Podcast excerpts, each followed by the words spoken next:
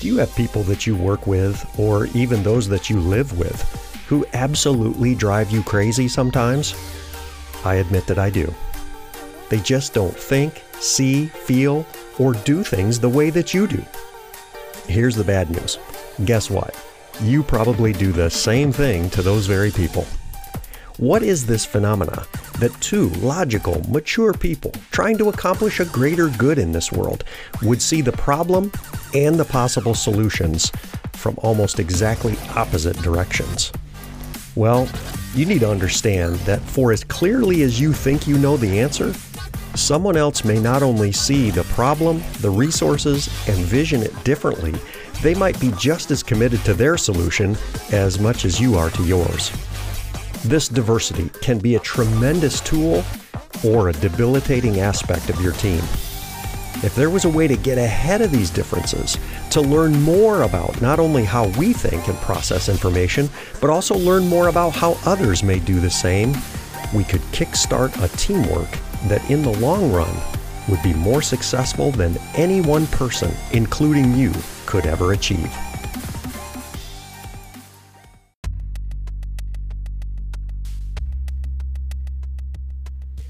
Today on the Encouragers United podcast, I have the pleasure to introduce to you a good friend, a leadership coach, and team building expert, Celia King. Celia is the lead consultant for Arents McSwain, a coaching group that she created to assist leaders to build better teams and achieve better congruency and joy in their work together. She utilizes the Myers Briggs Type Indicator it's an introspective, self reported questionnaire indicating differing psychological preferences in how people perceive the world and make decisions. The MBTI suggests that people experience the world using four principal psychological functions sensation, intuition, feeling, and thinking, and that one of these four functions is dominant for a person most of the time. The four categories are introversion and extroversion, sensing and intuition, thinking and feeling, judging and perceiving. Each person is said to have one preferred quality from each of the categories. This produces 16 unique personality types. Celia is a delightful communicator, a warm and welcoming facilitator, and she takes us through a wonderful introduction to the Myers Briggs Type Indicator.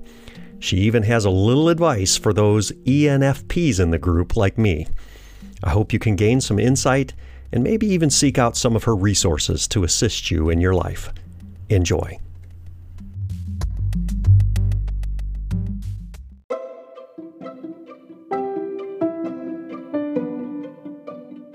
I think one of the things that you're talking about is often when ENFPs are under stress, because they're so good at coming up with options and possibilities, when they're under stress, their brain says, Oh, we've got a problem. I'm going to come up with 1 million possibilities yep. and I'm going to run it till its end. Yep. And for whatever reason, we run it in the most negative possible way.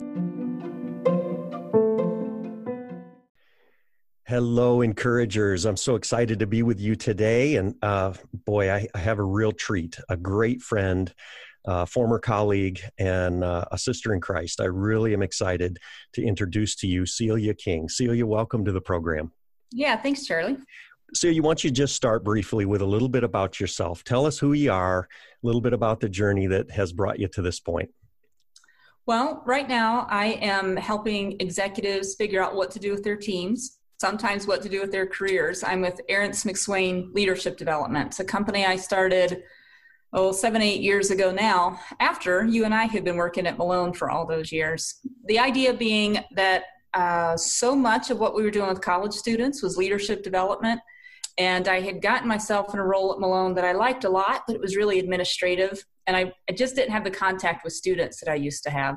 And this gave me a way to talk about the things I wanted to talk about in terms of helping people understand what they had to offer in their particular leadership role.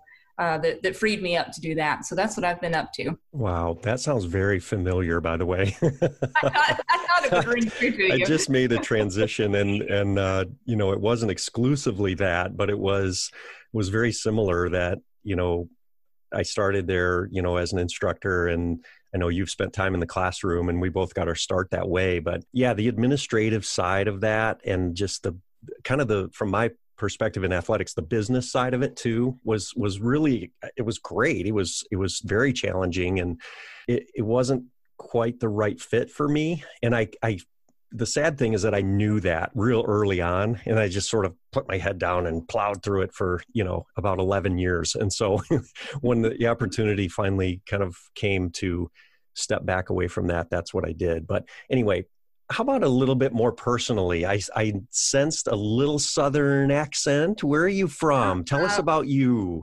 Uh, born and raised in South Carolina. Ended up here in Canton, Ohio, with with that job at Malone. So I started working in higher ed. One of the things that I spend a lot of time thinking about in my work is how do you take all these big ideas that people study about and write books about and make it so that it's tangible for people to actually put into action and put into place. And that, in fact, that's where the name of my company comes from, back all the way to those roots. I was named after grandmothers, also from South Carolina, who, of course, never went to college, but were really intelligent and capable people. So for me, always the question is these ideas that you're studying and thinking about, do they have legs? I mean, does it does it really work when you're working with people and with your team? Absolutely. Yeah. And then let me, you know, I, I will surprise you with this, but I love just some of the value statements that you have on your website, arentsmcswain.com. Uh, every person has intrinsic value and should be treated that way. Problems within a team can be solved. Uh, strong leaders take responsibility for their inner life, and the leader's responsibility is to set up each member of their team for success. What a wonderful set of values that you have. One of those kind of big conceptual things uh, that you know you're talking about and bringing down into some bite size or more manageable applicable practical you know ways is the myers-briggs type uh, index MBTI. I've mentioned it on the podcast a couple times to my listeners, and um, really, what prompted me to to reach out to you and want to talk about this is is everyone's interest in that. And it kind of leads back into the third point of your value statement, in that strong leaders take responsibility for their inner life, uh, in essence, to get to know yourself well enough. And the Myers Briggs assessment uh, index has been really really helpful for me for wendy for those of us that you know have been exposed to it. So you and i happen to live about 200 meters from each other uh, but we are doing this actually through zoom. And uh, so but it's great to be your neighbor. And so i just really appreciate you stepping in here and and helping us as you know encouragers as positive you know upbeat uh, you know leaders to really take a great assessment and like I said, bring it down into some manageable chunks. And so um, many of our listeners probably know about it or that they know of this assessment, but put it into your words as you introduce it to someone. What is the Myers Briggs uh, type index, and and maybe even a little bit about you know this, these four areas, these four you know continuums or contrasts that you know it it consists of.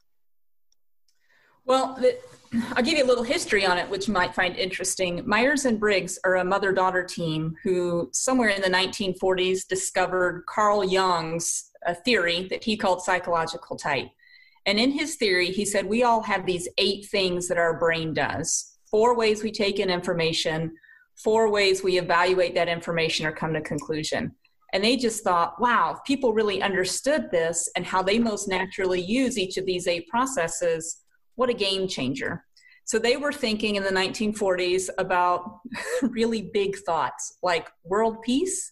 They were thinking about women headed into the workforce and trying to find uh, work that, that matched their most natural giftedness.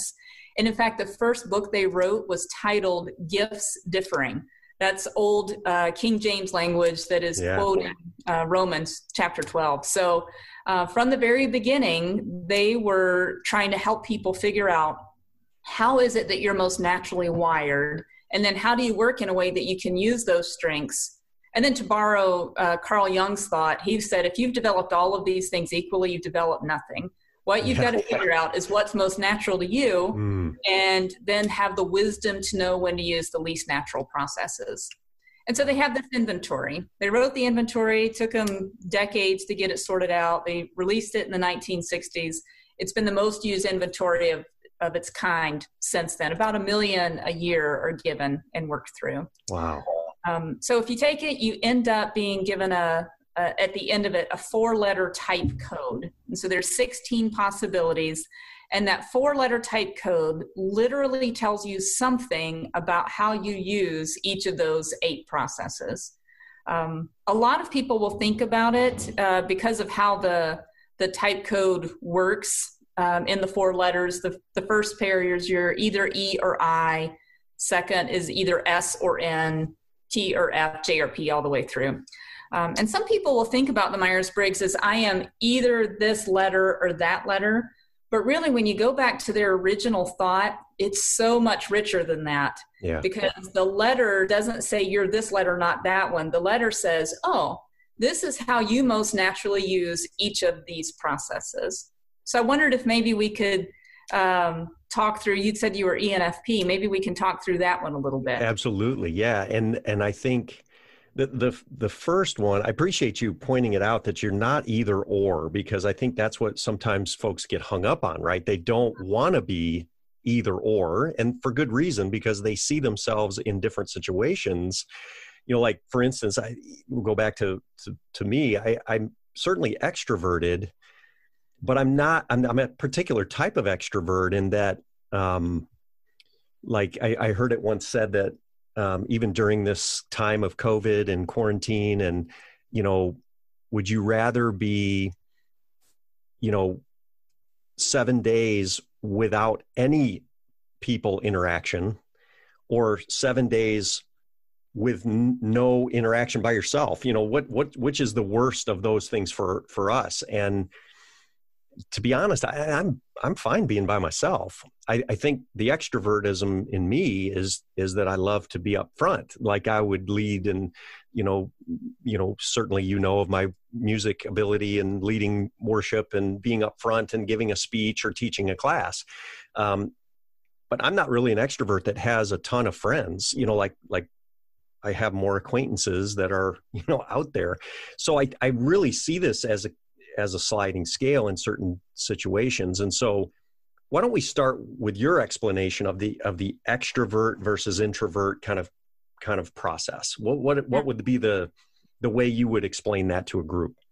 Yeah, that's really a good question because um, right now people are doing a lot of talking about extroversion, introversion. In fact, some people will be familiar with Susan Cain's book, and she has a great TED talk on this too, and it's called Quiet. And then there's some really interesting subtitle that I can't come up with off the top of my head, something about the power of introverts. And so we we all of us want to make sense of organized things, so we're trying to figure out which categories we are.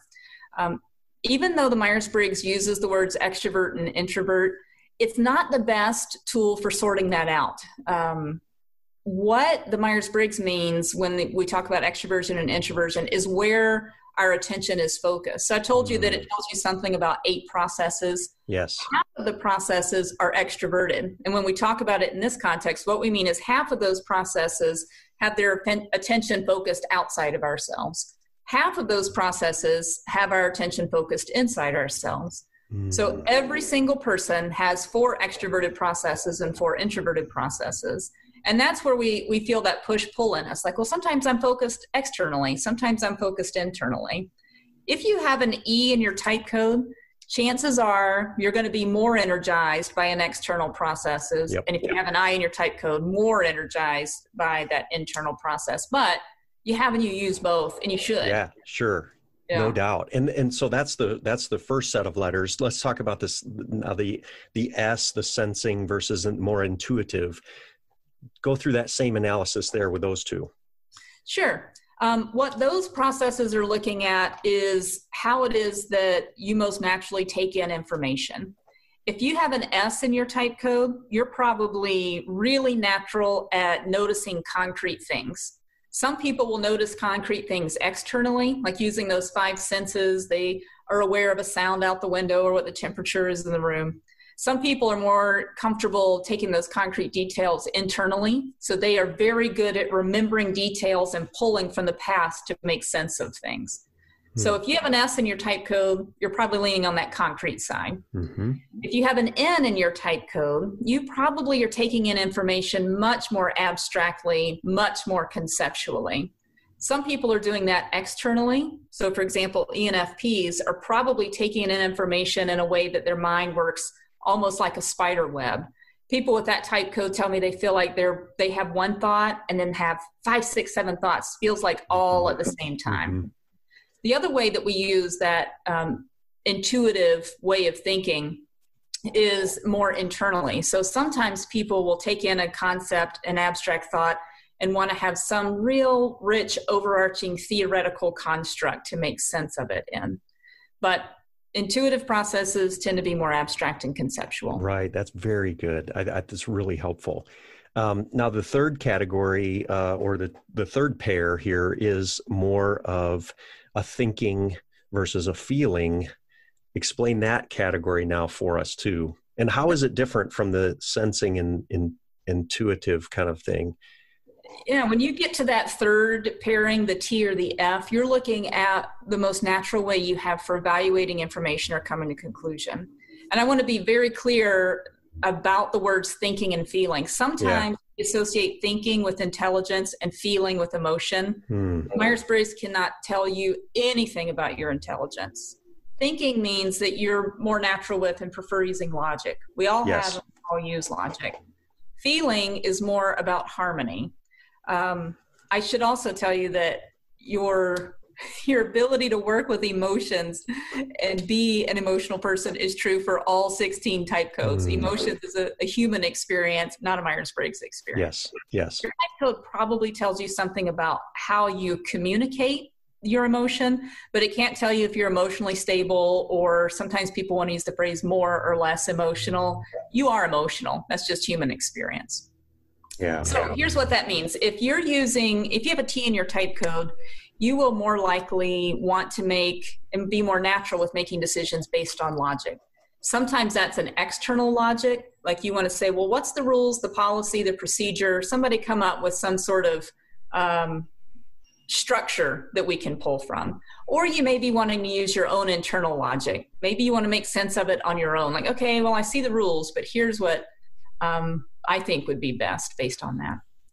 And then if you're more natural using the feeling processes, if you have an F in your type code, you're paying attention to harmony. Sometimes that's external harmony, so making a decision based on how it will affect other people sometimes it's internal harmony trying to make decisions based on your core values and what what feels right for the particular situation and of mm. course we all have and we use all of these processes to make decisions but your type code can tell you which one of those is most natural to you yeah yeah and then well then finally uh, we get to the last pair which is more of a, a j judging or or p perceiving mm-hmm. uh, tell us about that um, just like thinking and feeling, I wish we had a different word than judging. Yeah. Sometimes that yeah. makes people want to, that's not what it means. It's not like, ah, don't judge me. It's yeah. more like um, using judgment. We all want to use sound judgment and wise judgment.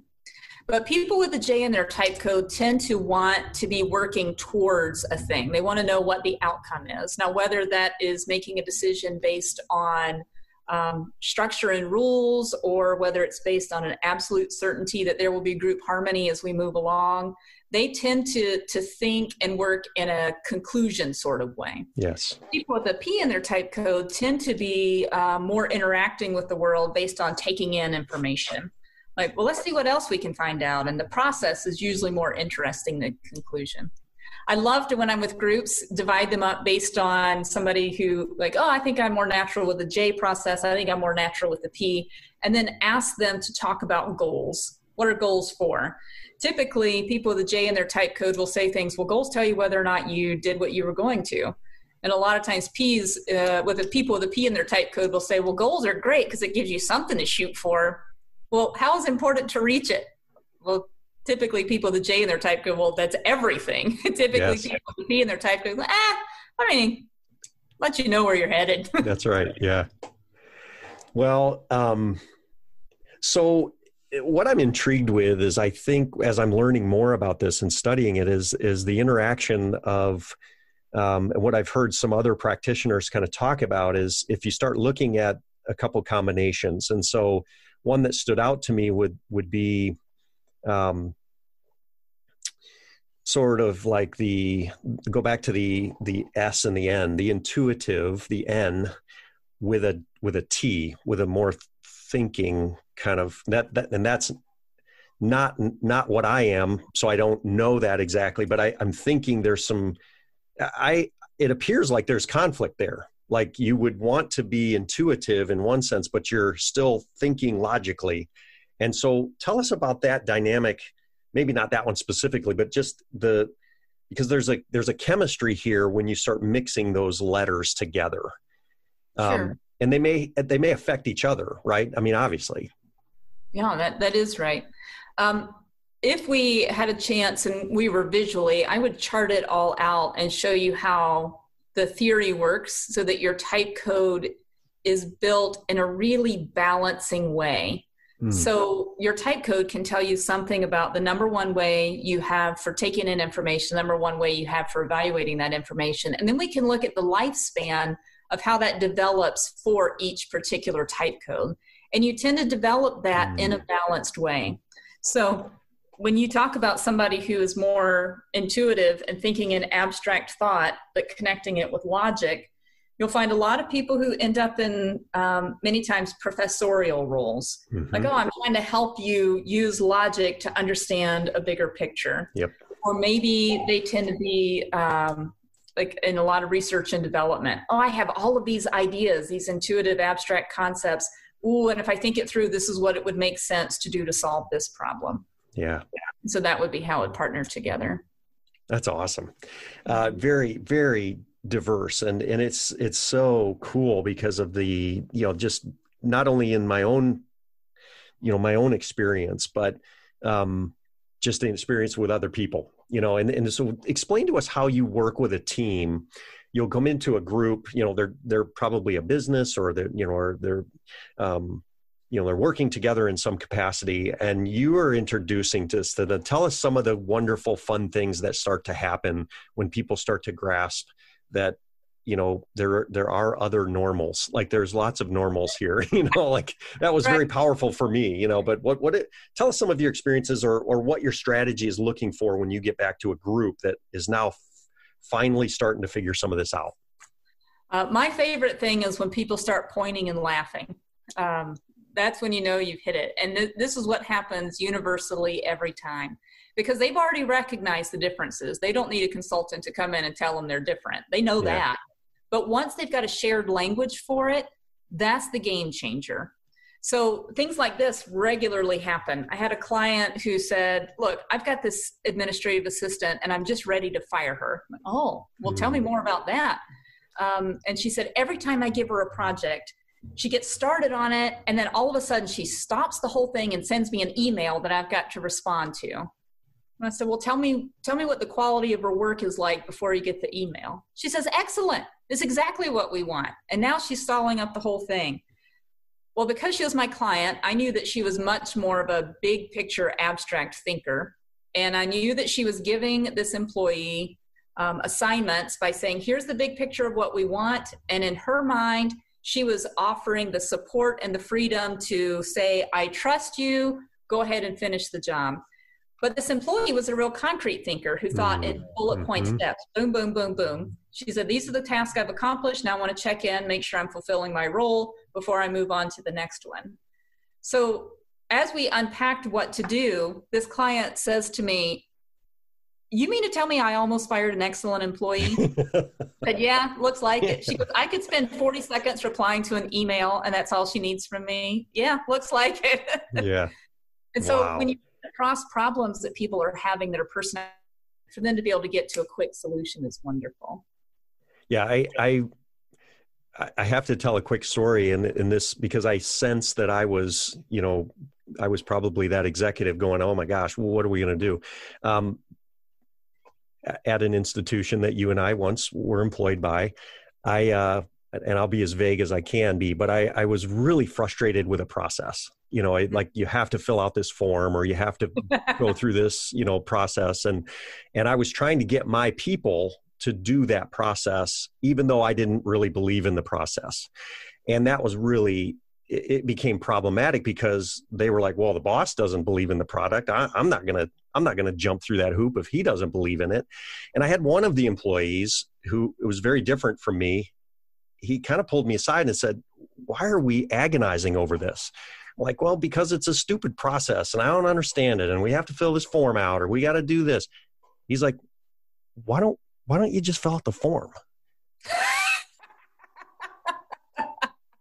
I mean, he just stopped me in my tracks. I was like, because see, that form represented something concrete, something very logical that was very vital to another office on campus that like was filled with people who were very procedural right and i'm not procedural at all i'm like i'm you know free bird i just want to go and and uh, you know hang out in the clouds.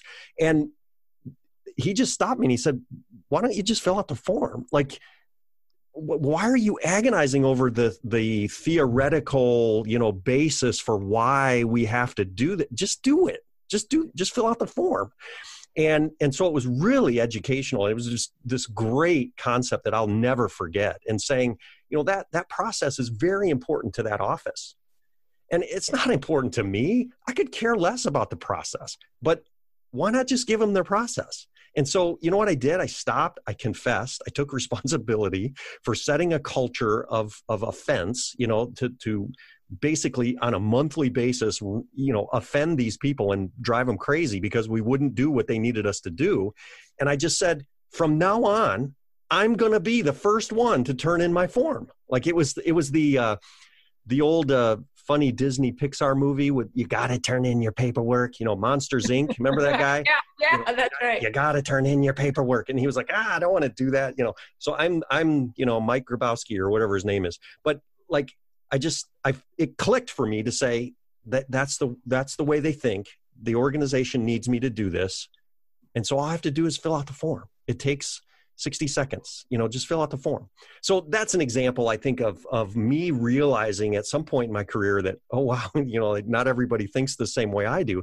And i'm not to be personally and you know like offended i'll get back to some of my typing when there's disharmony when when because that's that's another aspect for me that maybe you know you, you could help me with but I, i'm like if if people are mad at me or if somebody's you know that that's why i was in such angst over this because they were really offended that i didn't fill out the form. And i'm going come on what's the big deal? Why are you so angry?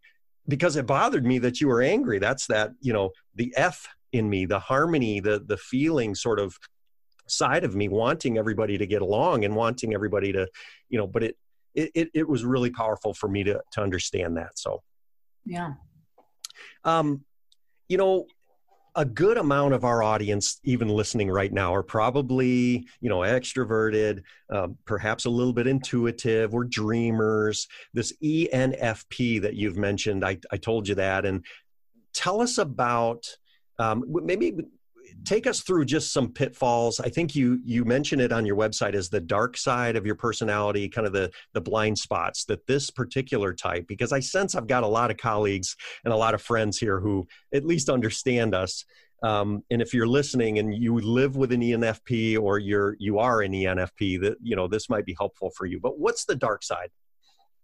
Well, Carl Jung would say that he would say shadow, um, so okay. it is dark. So think about it as moving around your house in the dark at night. The the processes that are in your shadow side, you can use them, just like you can walk around your house in the dark. But they're, you know, you're a little slower, a little more awkward. There's different emotions associated with them. You might bang your shin on them a little bit more than you might uh, some of the others. Um, so you you mentioned the group harmony.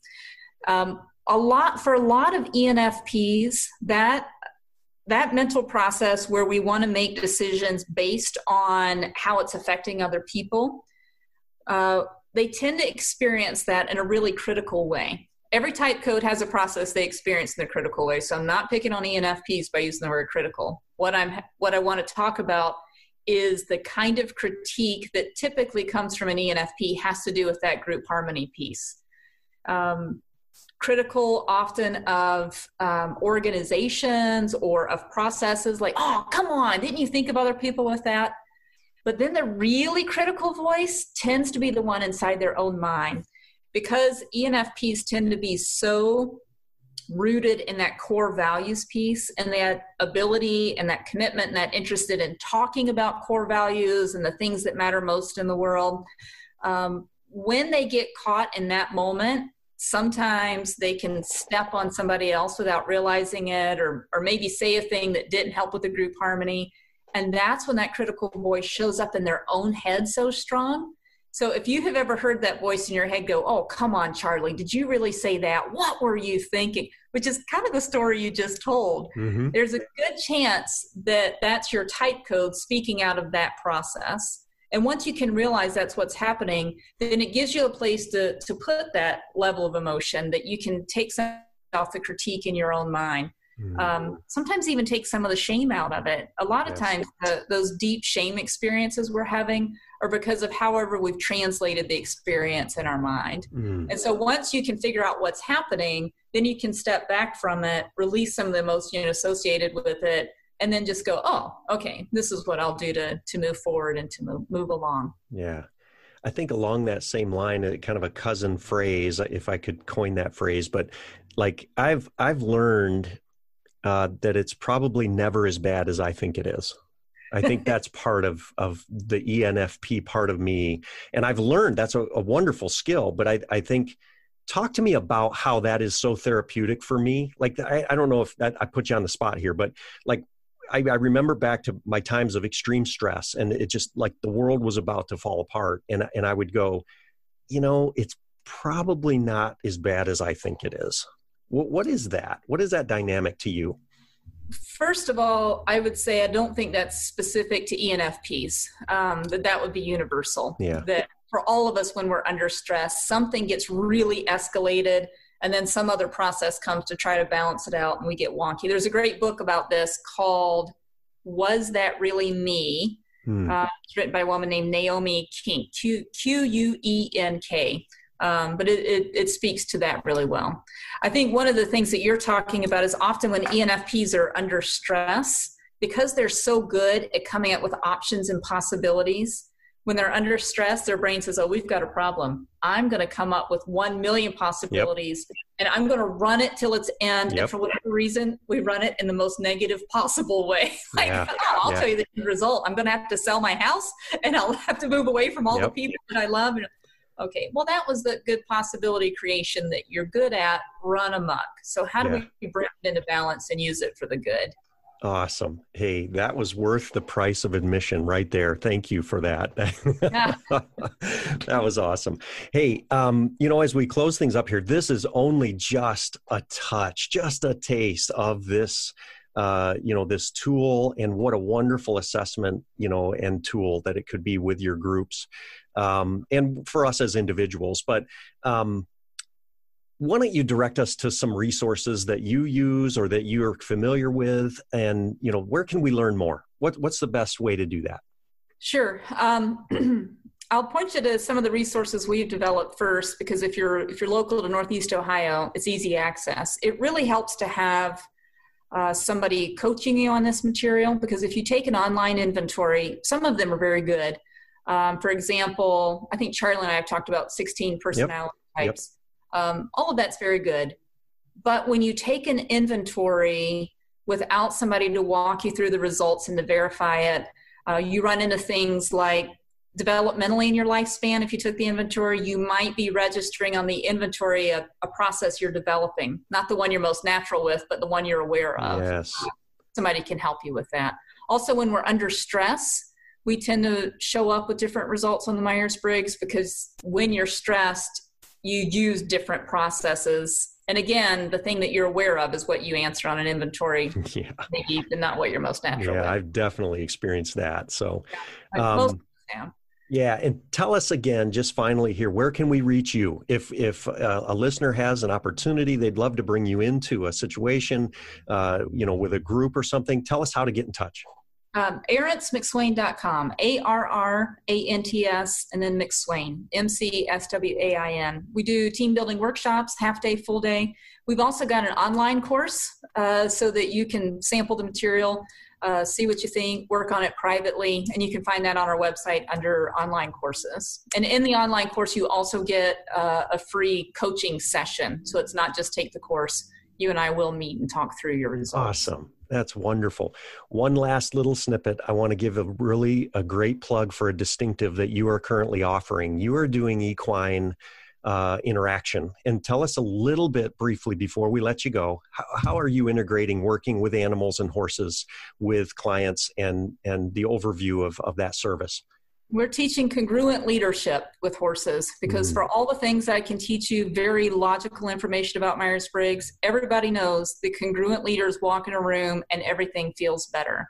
But mm. those are invisible, intuitive skills, and I can teach those with horses. Um, and, and, that's what we do. We take you to the bar, barn, show you how to communicate with a thousand pounds, and it's all intuitive. It's you can find out it, it, reminds me, I've never done it, but it reminds me or, or makes me think of almost like a, the horse whisperer concepts mm-hmm. in, in working and learning to work with people as well. That's right. We do a morning with the horses. So if you want to, to try that out, you come out a cohort of three, you spend a couple hours with the horses. We give you an experience of those intuitive skills. And then we follow that up a week later with a coaching session so that you can make sense of what you learned. Mm. Celia, thank you again so much. It's great to live in the neighborhood with you, and we need to get together more often. But thank you again so much on behalf of all of us listening. Uh, just the the the uh, introduction to the Myers Briggs and uh, to your services. What a what a great thing. Thank you thank once you, Charlie. again. You're a good neighbor. It's good to see you. Thanks. Thanks for listening.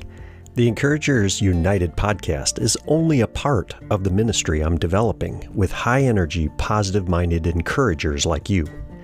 We have several other resources for you. I would love for you to join our Facebook group, Encouragers United, for discussion, idea sharing, and testimonies.